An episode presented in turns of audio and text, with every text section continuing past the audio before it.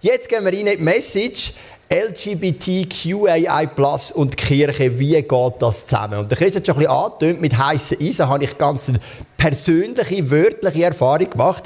Ich bin vor vielen Jahren, da hatte ich noch keine weissen Haare, ähm, meine Frau sagt immer, ich habe schon weisse Haare, aber alle anderen sagen, das stimmt gar nicht. Oder?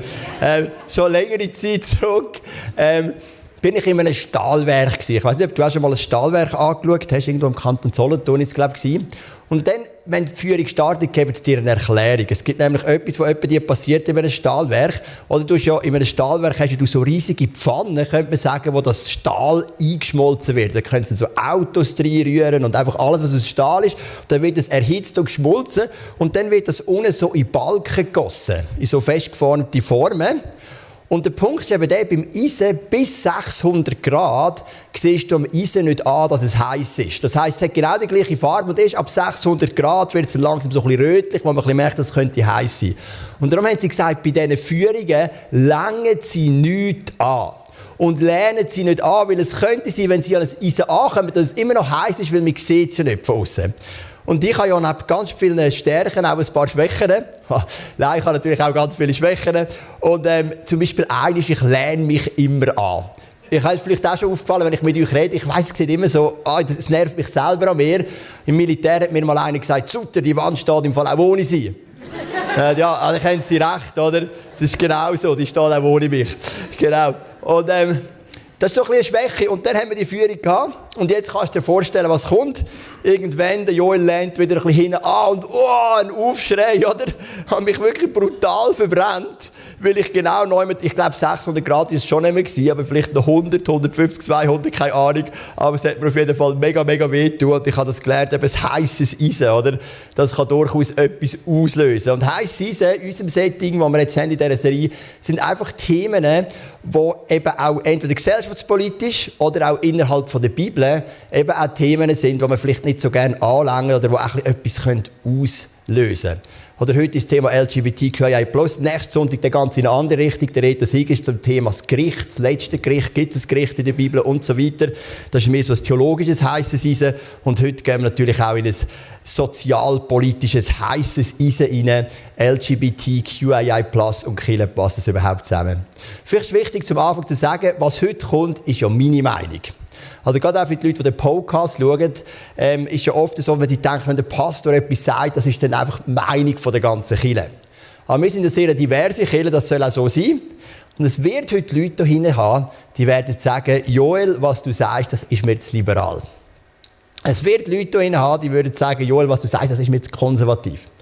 Und es wird eine dritte Gruppe sein und die sagen, Joel, was du sagst, ist perfekt, ist genau richtig. Hoffentlich. Vielleicht auch nicht, oder? Und so ist einfach, es ist meine Meinung, es soll eine Diskussionsgrundlage schaffen, aber ich behaupte einfach, das Thema L G B T Q I A plus, das wird uns als Kirche bewegen in den nächsten Jahren. Das wird eines der zentralsten Themen sein und es ist eine gute, und es ist ganz wichtig, dass wir in diesem Thema eine gute Antwort finden und uns mit dem Thema wirklich differenziert auseinandersetzen. Ich möchte jetzt ein paar Fragen beantworten und die erste Frage ist, für was steht überhaupt L G B T Q I A plus? Was mir wieder auffällt in Diskussionen, die Leute wissen oft gar nicht, für was stehen die sieben Buchstaben und das mathematische Zeichen. Also das L steht für Lesbien, also für Für, für Lesben, genau, Frauen, die Frauen lieben. Dann das G steht für Gay, also für Schwule. Ähm, dann das B steht für bisexuell, also für Menschen, die sexuelle Anziehungskraft verspüren gegenüber beiden Geschlechtern. T steht für Transgender, also ein Mann, der sagt, ich fühle mich eigentlich als Frau. Und wenn eine Frau wäre, die Frau sagt, ich fühle mich eigentlich als Mann. Dann das Q, das steht für Queer. Queere Personen sagen, das ist mir schon wieder alles schubladisierend. Ich bin weder L, noch G, noch B, noch T. Sondern ich bin ein bisschen überall und das ist queer, das steht wie drüber. Und dann das I, das steht für intersexuell. Also früher hat man dem gesagt, Zwitter, Leute, die mit zwei Geschlechtern auf die Welt kommen. Und das A steht dann für asexuell, also für Leute, die gar keine sexuelle Neigung verspüren. Und du merkst, man hat das mit unterschiedlichen Farben eingefärbt, weil schon bereits in diesem Thema haben wir unterschiedliche Themen. Also die roten Farben, die stehen für sexuelle Richtungen, die man wählt, eben lesbisch, schwul, bisexuell oder asexuell. Und dann die grünen Farben, die stehen für Geschlechtsfragen. Also bin ich ein Mann, bin ich eine Frau, bin ich beides. Und das Orange und dann auch noch das Plus, das jetzt kommt am Schluss. Das Plus heisst einfach, da könnte noch beliebig mehr dazugeführt werden. Also all die Formen, die irgendwie so am gängigen, jahrhundertelang christlich sozialisierten Umfeld, die geprägt worden sind, wo einfach so eine monogame Beziehung zwischen Mann und Frau beschreibt. Also alles, was dem irgendwo widerspricht, was in eine andere Richtung geht, kann dazugefügt werden. Also du merkst, wir haben bereits in diesen sieben Buchstaben und in diesem mathematischen Zeichen haben wir mehrere Gruppen, die hier abgebildet werden. Ich glaube, ähm, bevor wir nachher weitergehen, habe ich es einfach auf dem Herz, wenn wir uns nachher in dieses Thema uns vertiefen, dass wir noch beten können miteinander. Vater im Himmel, ich danke, dass du da bist. Danke dir, dass du ein Gott bist, der liebt, dass du ein Gott bist, der auch Klarheit schafft. Und ich bitte dich, dass diese beiden Elemente heute Morgen zusammenkommen. Die Liebe und die Klarheit. Und dass wir wirklich dürfen, einfach die Menschen von Herzen lieben dürfen, annehmen und einfach dürfen das Kirche mit dir unterwegs sein. Amen. Die ganze Bewegung L G B T Q I A plus, die versteht sich als politische Bege- Bewegung. Also es ist mehr als, sagen wir, vielleicht ein Ferrari-Club, wo, so geht es dir und mir ja auch, oder? Wir alle haben unseren Ferrari und dann sagen wir, komm, wir machen einen Club, wo wir uns ab und zu treffen und erzählen ein bisschen von unseren Ferraris. Es ist mehr als eine Interessengemeinschaft. Es ist eine Gruppe, die sich als politische Gruppe versteht, die sich einsetzen will für die Rechte, die ihnen aus ihrer Sicht eben über längere Zeit vorenthalten worden ist. Es sind Exponenten, die sind sehr stark, sehr auch medial präsent. Und wie gesagt, ihr Ziel ist eben auch die Bevölkerung, uns Menschen zu sensibilisieren, dass es da durchaus noch eine andere Gruppe gibt, als vielleicht das, was sich die Mehrheit bis jetzt gewöhnt war. Jetzt die zweite Frage ist, warum tun wir uns als Kirche so schwer mit dieser Bewegung? Oder? Man merkt ja irgendwo immer wieder auch in den Medien, ob es jetzt katholische Kirchen ist, freie Kirchen sind, es fällt uns irgendwie nicht so einfach. Und woher kommt das? Wir sind uns gewöhnt, dass wir über Jahrhunderte oder vielleicht seit dem vierten Jahrhundert, wo der Konstantin oder eigentlich seine Kinder ins Christentum zur Staatsreligion gemacht haben, dass der christliche Glaube die Normen und die Werte der Gemeinschaft definiert. So war es natürlich ganz stark auch im Mittelalter, so war es aber lang, lang, so der christliche Glaube hat so die Werte vorgegeben. Und in der Bibel haben wir ein Menschenbild, das hauptsächlich oder eigentlich ausschliesslich, zu dem komme ich noch, eine, eine monogame Ehe zwischen Mann und Frau zeigt. Wobei im Alten Testament hat es auch Polygami-Abschnitte gegeben. Aber auf jeden Fall das, das Denken, monogame Ehe zwischen Mann und Frau und sexuelle Beziehung zwischen Mann und Frau, das hat uns über Jahrhunderte lang geprägt. Das war so die Norm. Wir leben heute aber nicht mehr in einer, also soziologisch sagt man, wir leben heute nicht mehr in einer christlichen Kultur, wir leben in einer postchristlichen Kultur. Also wir leben heute in einer Kultur, wo nicht mehr die Bibel oder die christlichen Werte oder der Pfarrer in deinem Dorf ähm, Normen vorgibt, sondern die kommen von allen möglichen Seiten und von allen möglichen philosophischen Richtungen. Wir leben in einer postchristlichen Kultur. Gleichzeitig leben wir auch nicht mehr in einer kollektiven Kultur. In das Umfeld ist beispielsweise die Bibel hineingeschrieben worden. Wenn du ums Überleben kämpfst, dann ist immer das Kollektiv im Vordergrund. Wenn du aber in einer Überflussgesellschaft bist, dann ist die Selbstverwirklichung im Vordergrund und das Individualistische. Also wir sind in einer postkollektiven und postchristlichen Zeit. Und die beiden soziologischen Ströme, die zu Ende gehen, die bringen uns in eine Richtung, die natürlich ganz viel Neues aufbricht und wo alte Normen und Sachen, die lange als verbindlich gelten haben, irgendwo über den Haufen auch geworfen werden. Und darum tun wir uns als Kirche oft schwer mit dem Thema. Jetzt haben wir es doch lange so gut können definieren und jetzt kommen da Ideen und ähm, Vorstellungen von allen möglichen Richtungen. Und der zweite Punkt natürlich, warum wir uns auch schwer tun, ist, weil es in der Bibel nicht viel, aber ein paar sehr klare Stellen gibt, gerade auch zum Thema Homosexualität. Und die eigentlich unisono klar sagen, dass das biblische Menschenbild eine Beziehung, wie gesagt, zwischen Mann und Frau ist und nicht zwischen Mann und Mann und auch nicht zwischen Frau und Frau. Jetzt, die dritte Frage ist, ja, wie reagieren wir denn als Kirche auf die L G B T Q I A plus Strömung? Wie gehen wir mit dem um? Ich glaube, in einer solchen Phase gibt es immer zwei ungesunde Extreme. Ich tue jetzt bewusst einmal die Extreme beschreiben. Das eine Extrem ist Hartherzigkeit und Lieblosigkeit.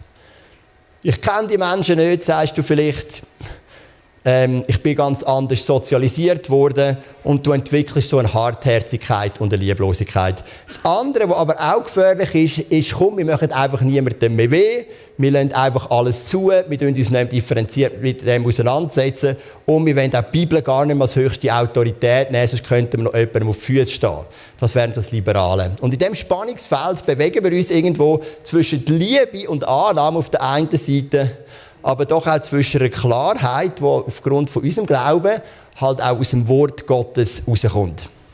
Ich möchte mal kurz einen Vers noch vorlesen zum Thema Liebe, oder, wo Jesus darüber redet, was ist das wichtigste Gebot. Einer der bekanntesten Verse der Bibel, Matthäus zweiundzwanzig.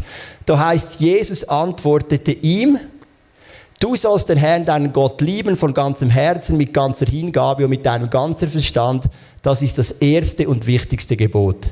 Ebenso wichtig aber ist ein zweites, liebe deinen Mitmenschen wie dich selbst. Oder wie es der Luther übersetzt, das ist jetzt neu Genfer Übersetzung übersetzt, liebe die Nächsten wie dich selbst. Und Nächste wird oft ein bisschen falsch verstanden, weil wir, wir, wir können sagen, der Nächste, das wäre jetzt in meinem Setting meine Frau, meine Kinder, meine besten Freunde, die sind mir am nächsten, die soll ich lieben. Aber ich habe letzten, letzten Sonntag im I C F Zug über das Gleichnis vom barmherzigen Samariter predigt und dort fragt jemand Jesus, wer ist denn mein Nächster? Und dann redet eben Jesus genau nicht von der Frau, auch nicht vom Brüder, den man mega gerne hat, oder vom besten Freund oder von der besten Freundin, sondern sagt, da ist ein Mann unterwegs und ist von Räubern brutal zusammengeschlagen worden, liegt so halbtot am Boden. Da kommt ein Priester, macht den Bogen, geht weiter. Ein Tempeldiener macht den Bogen, geht weiter. Da kommt ein Samariter, das verfindete Volk von Israel und der pflegt den Mann, tut ihn verbinden, verbindet seine Wunden, bringt ihn in den Gasthof, zahlt noch Geld, dass sie ihn dort weiter pflegen. Und dann sagt Jesus, wer war der Nächste? Der Samariter. Also der Nächste im biblischen Kontext ist die Person, die Gott dir über den Weg schickt. Und in der heutigen Zeit kann das durchaus zu einer gar nicht so kleinen Wahrscheinlichkeit auch jemand von der L G B T Q I A plus Bewegung sein. Und das heisst für uns, wir lieben die Menschen von ganzem Herzen. Ich möchte dir aber auf der anderen Seite auch ein Zitat vorlesen vom brillanten Apologet Francis Schäfer. Ich will ein Zitat bringen. Wenn wir das antithesische Denken aufgeben, haben wir nichts mehr zu sagen. Das Christentum stellt, steht und fällt mit der Antithese. Denn es gründet sich nicht auf irgendeinen abstrakten Wahrheitsbegriff, sondern auf den Gott, der da ist. Vielleicht ein bisschen komplexes Zitat, was bedeutet Antithese? Ein Philosoph namens Hegel hat gesagt, es gibt in einer Gesellschaft immer eine These. Jetzt, jetzt bei L G B T Q I A plus wäre das, hey, lassen wir doch alle stehen, ist doch alles gut, hauptsächlich es macht niemandem weh, lassen wir alle, alle Freiheit. Das wäre These. Und dann gibt es immer eine Antithese. Und was der Francis Schäfer sagt, wenn Kirche Kraft verliert, eine Antithese zu sein, dann verliert, verliert sie auch ihre Würzkraft. Also es wird immer wieder Themen geben, wo wir auch eine Antithese sind zu der Bevölkerung. Und diesen Mut sollen wir haben, auch die Fahne, die Fahne von Jesus zu erheben und auch mutig für die Antithese einzutreten. Und in diesem Spannungsfeld zwischen Liebe und Antithese stehen wir. Ich möchte zuerst über die Liebe reden und dann über die Antithese. Also wie können wir Menschen von der L G B T Q I A plus Bewegung von Herzen lieben? Das Erste ist mal wichtig, wir müssen ihre Sehnsucht verstehen. Ich war in einem Denkwerk, das so Theologen von Johannes Hartl initiiert, für die, die ihn kennen, ein bekannter deutscher Theologe, ähm, zusammengekommen sind und haben das Wochenende über das Thema L G B T Q I A plus nachgedacht. Und Johannes Hartl hat zum Einführungsreferat etwas Gutes gesagt. Er hat gesagt, die Sehnsucht, die dieser Bewegung zugrunde liegt, sind alle biblisch. Und alle irgendwo menschlich und biblisch. Also die Sehnsucht, ich will eine erfüllte Sexualität, hat Gott uns hineingelegt. Die Sehnsucht, ich will angenommen werden, hat Gott für uns hineingelegt. Die Sehnsucht, ich will mich wohlfühlen mit dem Körper.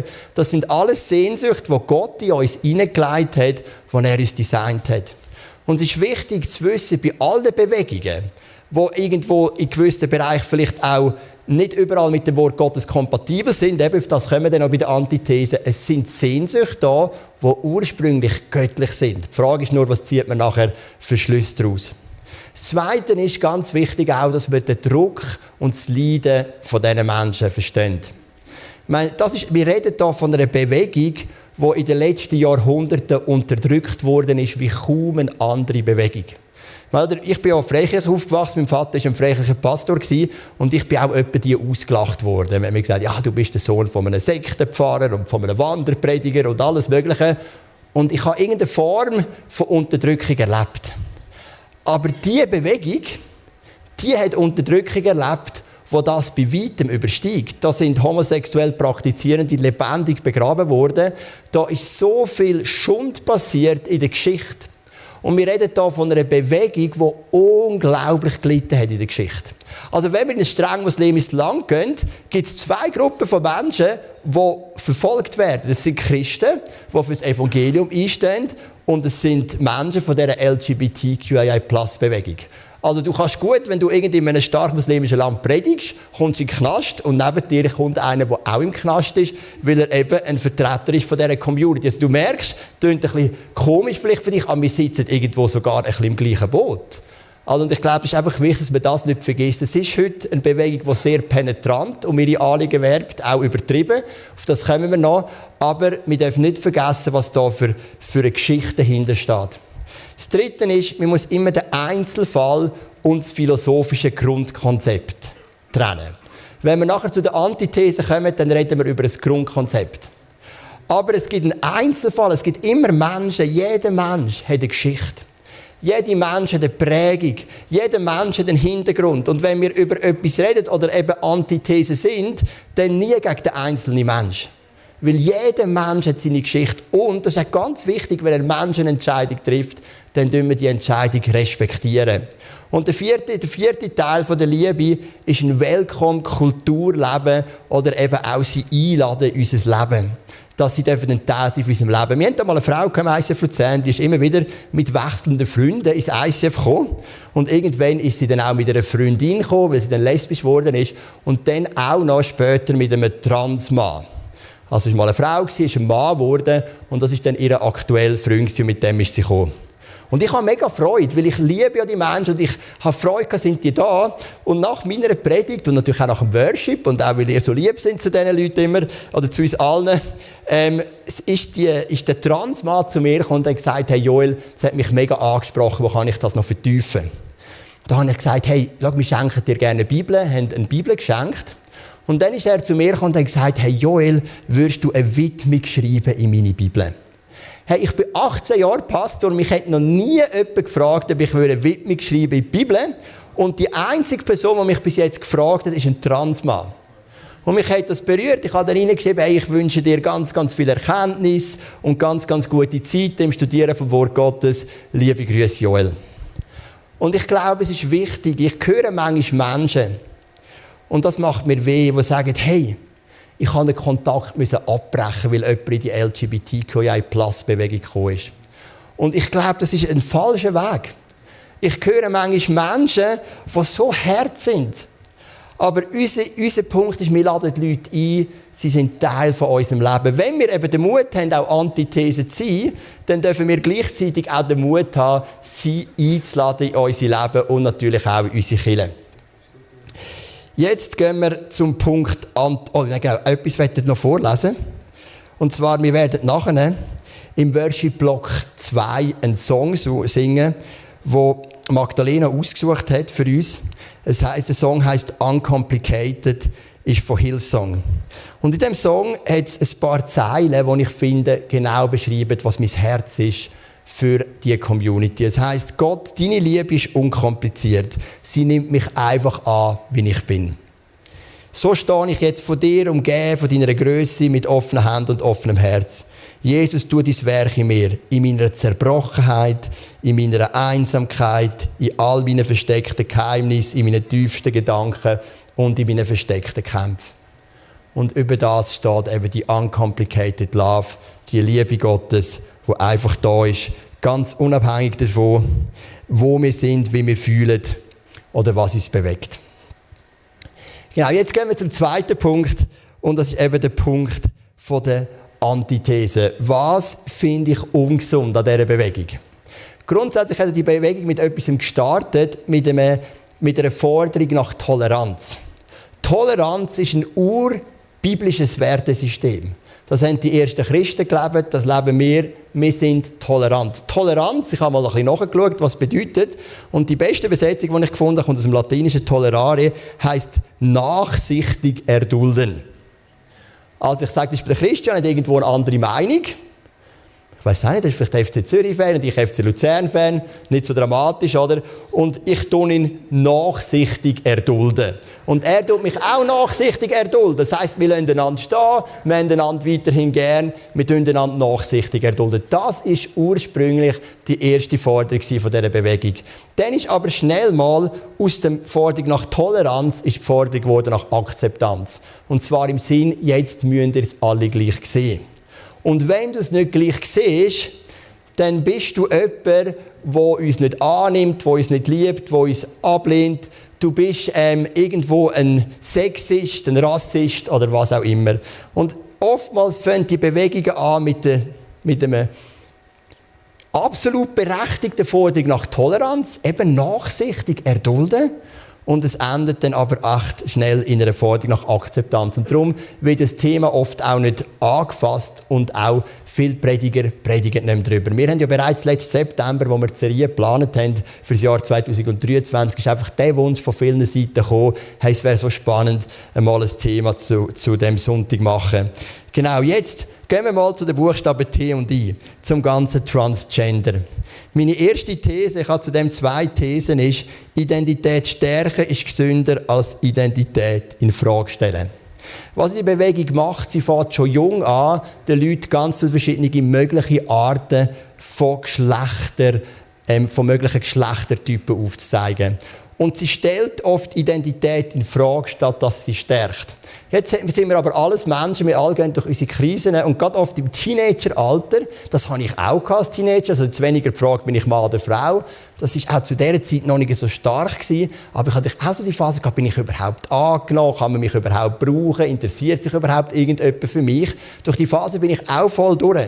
Und wenn du in diese Phase immer reinkommst mit etwas in Frage stellen, dann glaube ich, machst du mehr kaputt, als wenn du etwas stärkst.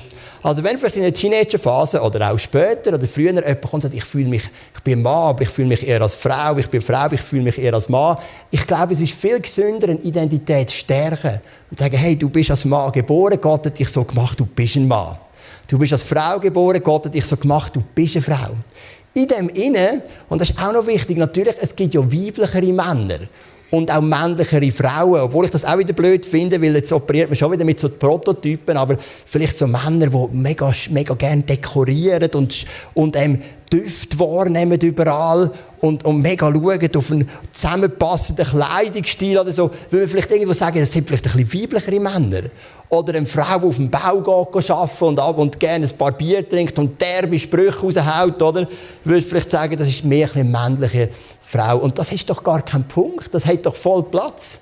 Das ist doch absolut okay. Es gibt doch nicht den einen Prototyp Mann, so Vin Diesel-mässig, Muskeln ohne Ende und dazu auch noch intelligent, oder? Und es gibt doch auch nicht so den einen Prototyp Frau. Da ist doch so eine Varietät drin, die Platz hat. Aber ich glaube, und das ist meine erste These, Identität stärken ist besser als Identität in Frage stellen. Rein biologisch kann man das Geschlecht auch gar nicht ändern. Das weiss auch jeder von der L G B T Q I A plus Bewegung und auch jeder Arzt. Ich möchte kurz zeigen, warum. Wir alle haben einen Karyotyp, also Chromosomen. Wenn du eine Frau bist, hast du Chromosomen X X, wenn du ein Mann bist, hast du X Y. Und bei allen Operationen, die du machst, du kannst diesen Teil nicht verändern. Du kannst nicht deine Chromosomen verändern. Natürlich, zum Intersexuellen kommen wir nachher noch. Die haben nur ein Chromosom, genau. Dann auch Gomaden oder Gameten, also wir alle produzieren entweder Eizellen oder Spermien und auch das ist nicht veränderbar. Du kannst nicht operativ ändern, dass du statt Spermien plötzlich Eizellen produzierst. Das sind Sachen, die sind einfach fix. Was man natürlich kann ändern kann, sind das Erscheinungsbild, Genitalien, die kann man operativ eingreifen. Aber letztendlich rein faktisch, biologisch kannst du das Geschlecht nicht ändern. Und auch in dem Sinne, es gibt Einzelschicksale, die wir begleiten und wir respektieren ihre Meinung. Aber ich glaube, so der grundsätzliche Ansatz, lass uns alles in Frage stellen, führt nicht in eine Freiheit, was das Ziel ist von der Community, aus meiner Sicht, sondern in eine Verwirrung, in eine Identitätslosigkeit. Und irgendwie auch schlussendlich in eine totale Verunsicherung von unseren jungen Leuten. Das ist einfach meine These, gell? Da kann man gut anderer Meinung sein. Dann These zwei, eine übertriebene Frühsensibilisierung führt nicht in einen gesunden, sondern in einen ungesunden Umgang mit der eigenen Sexualität. Oder wenn man das Gefühl hat, man muss schon im Kindergarten, in der Schule Kinder auf alle möglichen Formen von Sexualität und Geschlechtertypen darauf hinweisen, passiert wieder das Gleiche. Es führt nicht in einen gesunden Umgang, sondern in eine Unsicherheit, in eine Verwirrung, in eine Identitätslosigkeit.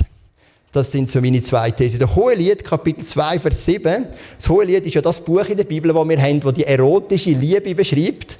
Die romantisch-erotische Liebe, dort heisst es, Ähm, ihr Mädchen von Jerusalem, ich beschwöre euch bei der Liebe selbst, weckt sie nicht auf und facht die Leidenschaft nicht an, bis die Zeit dafür kommt.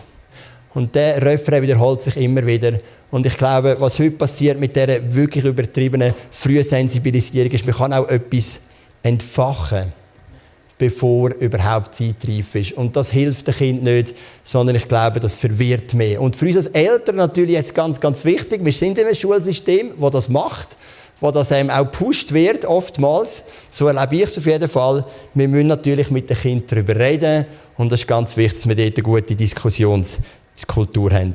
Vielleicht sagst du jetzt, ja Joel, du kannst es schon einfach sagen, mir ist Mann oder Frau, aber es gibt ja auch intersexuelle Menschen. Genau, das ist korrekt. Intersexuelle Menschen, habe ich auch noch zwei Punkte dazu. Sie haben nur ein X-Chromosom, also das zweite Chromosom, wo dann eben X, X Frauen, X Y Männer, wo das dann spezifiziert, das fehlt. Und das gibt es natürlich null Komma null eins acht Prozent, also ungefähr eins auf fünftausend Personen, das sind intersexuelle Menschen. Und das ist ein Fakt, das ist natürlich klar, es gibt in der Biologie immer so einen Standard und es gibt immer wieder Abweichungen von diesen Normen. Meine, mein Sohn hat eine Atemwegserkrankung, die eine auf zwanzigtausend Menschen hat. Das ist auch nicht der Standard. Wir alle, oder die meisten, die hier sitzen, haben eine gesunde Lunge. Mein Sohn hat das in dem Sinne nicht. Es ist eine auf zwanzigtausend, also auch er ist eine Abweichung. Und natürlich, das sind Leute mit zwei Geschlechtern, das ist korrekt, aber ihnen dient das auch nicht, wenn wir die anderen neunundneunzig Komma neun acht zwei Prozent damit bombardieren, ihre eigene Identität auch in Frage zu stellen. Das hilft ihnen nicht. Letztendlich schwächt sie sogar eher noch, oder? Weil dann alle möglichen Menschen das Gefühl haben, sie sagen auch intersexuell. Also ich glaube nicht, dass das ihnen hilft, aber dass es das gibt, das ist natürlich ein Fakt. Dann noch ein Wort, ähm, da muss ich da geschwind schauen, wo wir da sind. Zu den, jetzt da irgendwie gerade einen Durcheinander gegeben bei meinen Folien. Da, genau. Nein, habe ich nicht, aber machen wir es auswendig. Das, das schaffe ich eigentlich normalerweise. Genau, noch ein Wort zu den zum L, zum G, zum B und zum A. Also lesbisch, schwul, bisexuell oder asexuell. Wobei zum Asexuellen sage ich jetzt heute nichts. Ich würde den Rahmen ein bisschen sprengen. Zum L, zum G und zum B. Ich habe, ähm, eine Zeit lang haben wir als Zug gewohnt. Und oft, wenn ich zu Luzern im I C F einen Einsatz hatte und am Abend spät heimgekommen bin, ich dachte, meine Frau schläft eh schon, meine Kinder, bin ich da vom Bahnhof heimgelaufen und dann bin ich an einem so einem Zigarrenclub vorbeigelaufen am Abend.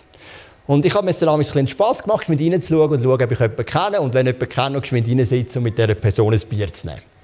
Und dann eines Tages, ich komme auch wieder, es ist schon halb zwölf, ich komme an, denke, ja, ich schlafe eh schon alle. Laufe ich an diesem Zigarrenclub vorbei und schaue rein und sehe einen Mann, der früher auch ins I C F Zug gekommen ist, in der Zwischenzeit sich als schwul geoutet hat und sitzt mit seinem schwulen Freund dort. Er sagt, hey Joel, cool, bist du da, komm, nimm mit uns ein Bier. Ich, ja, mega cool, haben wir zusammen geredet. Und hey, das war so ein schönes, entspanntes Gespräch gewesen.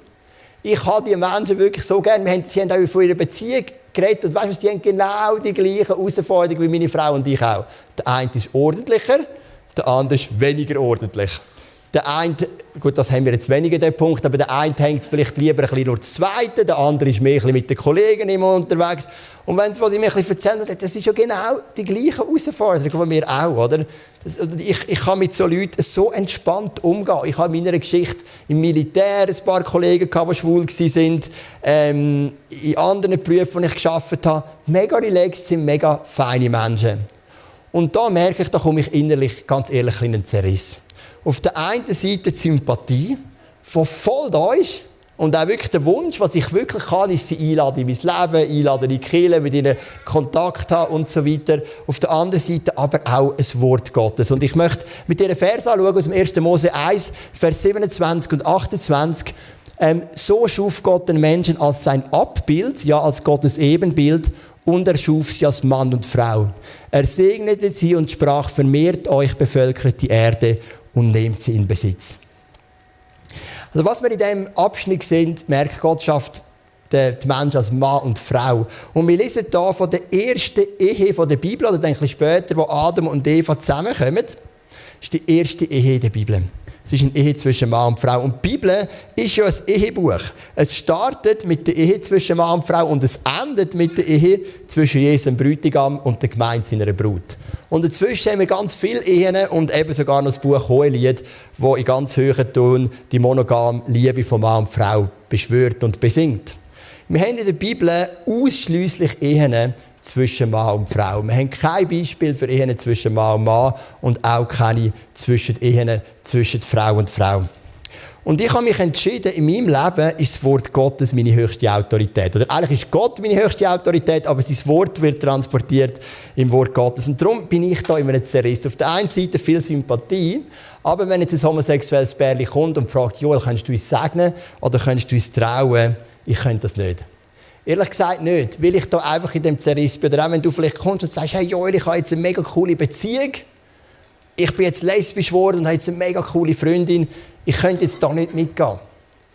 Trotz dieser ganzen Sympathie merke ich, ich bin da irgendwo in dem Zerriss zwischen Sympathie und Wort Gottes. Wett aber, weil ich einfach glaube, dass aus dem Wort Gottes so viel Kraft kommt, wirklich mein Fundament auf Jesus zu stellen. Gleichzeitig glaube ich aber auch, dass wir es respektieren müssen, oder dürfen respektieren, wenn jemand eine andere Entscheidung trifft. Und dann dürfen es weiter unsere Freunde sein. Wir haben ja ganz viele Leute in dieser Kirche, die auch Entscheidungen trifft, die ich nicht unbedingt machen würde an ihrer Stelle. Wir dürfen mit ihnen unterwegs sein, aber ich glaube, wir dürfen da auch klar zum Wort Gottes stehen. Ich möchte nochmal anknüpfen bei dem Punkt, bei dem Punkt Sehnsucht. Wir haben am Anfang gesagt, die Menschen, die kommen mit einer gesunden Sehnsucht. Die Sehnsucht dahinter ist die Sehnsucht nach Akzeptanz, nach Annahme, nach einer erfüllten Sexualität, nach einer Annahme von seinem eigenen Körper. Hey, diese Sehnsucht habe ich alle auch. Die haben wir alle auch. Wir sitzen hier im gleichen Boot. Und was meine Vision ist für unsere Kirche, ist nicht in erster Linie, dass wir gegen etwas predigen. Obwohl es den Moment auch braucht, eine Antithese zu sein. Aber was mein Wunsch ist, dass die Menschen dürfen ihre Sehnsucht in Jesus stillen. Im Psalm Kapitel sechzehn, Vers elf heisst es, ähm, gerade nichts im Moment. Also, du zeigst mir den Weg zum Leben. Dort, wo du bist, gibst es Freude in Fülle, ungetrübtes Glück hält deine Hand ewig bereit. Wie wär's, wenn wir eine Kirche sein können, wo die tiefste Sehnsucht der Menschen gestillt sein können? Ob homosexuell oder heterosexuell, ob Transmensch oder nicht. Weil der Punkt ist, auch meine Frau, so gerne ich sie habe, wir haben es wirklich mega, mega gut, aber meine tiefste Sehnsucht kann Jesus stillen. Das ist der Ansatz der Bibel. Und das gilt für uns alle. Und dort drin ist es so viel Begegnung, so viel Frieden, so viel Heilung, so viel Annahme, so viel Begegnung in der Zerbrochenheit, die uns alle beschäftigt. Und wenn es uns gelingt, eine Kirche zu sein, die den Menschen vor allem etwas zeigt, da ist ein Jesus, der deine tiefste Sehnsucht kann stillen kann. Wenn uns das gelingt, ich glaube, dann hat es Platz. Dann hat es Platz für Leute von der L G B T Q I A plus Bewegung. Auch wenn wir eine Antithese sind in gewissen Bereichen, aber wenn wir sie einfach lieben dürfen und weil Jesus mit ihnen in einen Prozess gehen darf. Genau, die Band kann vorkommen. Ich möchte noch einen Vers vorlesen, im Johannes drei, Vers sechzehn, von dieser unendlichen Liebe von dem Vater im Himmel. Johannes drei, Vers sechzehn heisst, denn Gott hat der Welt seine Liebe dadurch gezeigt, dass er seinen einzigen Sohn für sie hergab, damit jeder, der an ihn glaubt, das ewige Leben hat und nicht verloren geht. Das ist die Liebe von unserem Vater im Himmel. Ich finde es mega schön, wenn wir miteinander aufstehen und einfach die Liebe Gottes in unser Leben einladen. Wir haben hier gesungen, es ist nicht kompliziert, du liebst mich einfach so, wie ich bin. Und ich glaube, das gilt für uns, Das gilt aber für jede Person, die wir kennen oder die wir natürlich auch nicht kennen, von dieser L G B T Q I A plus Bewegung. Und ich bitte dich wirklich für so eine Liebe. Wie der barmherzige Samariter, der seinen ganzen Alltag einfach hinter sich lässt, zu einem Verwundeten hingeht und ihn einfach pflegt, sich Zeit nimmt, seine Wunden verbindet, ihn im Gasthof bringt, noch Geld zahlt für ihn, für einen Menschen, den er gar nicht kennt. Jesus, ich bitte dich, dass du mit deiner Liebe unserer Zerbrochenheit, unserer Zerbrochenheit begegnest, unserer Einsamkeit, dort, wo Sehnsüchte nicht erfüllt werden, vielleicht auch innerhalb von der Ehe, wo wir merken, hey, da kann unser Partner gewisse Sehnsucht nicht erfüllen, wo wir vielleicht auch in einer Enttäuschung sind. Wir bitten dich einfach, dass du das wahr machst, was ich heute auch noch sozusagen als These angestellt habe, nämlich, dass die grösste, das grösste Glück und die grösste Quelle, die unsere Sehnsucht erfüllt, wirklich in dir, Jesus, zu finden ist. Jesus, wir bitten dich, dass wir eine Kirche sein können, wo Menschen ihr grösstes Glück, die Stillung von all ihren wahren Sehnsüchten, einfach bei dir dürfen finden. Ganz egal, was für ein Geschlecht sie haben, ganz egal, was für einen Hintergrund, ganz egal, was für eine Nationalität, ganz egal, was für eine sexuelle Ausrichtung sie leben, dass wir einfach erleben dürfen, du stillst unsere Sehnsucht, weil deine Liebe ist einfach mega easy und unkompliziert. Amen.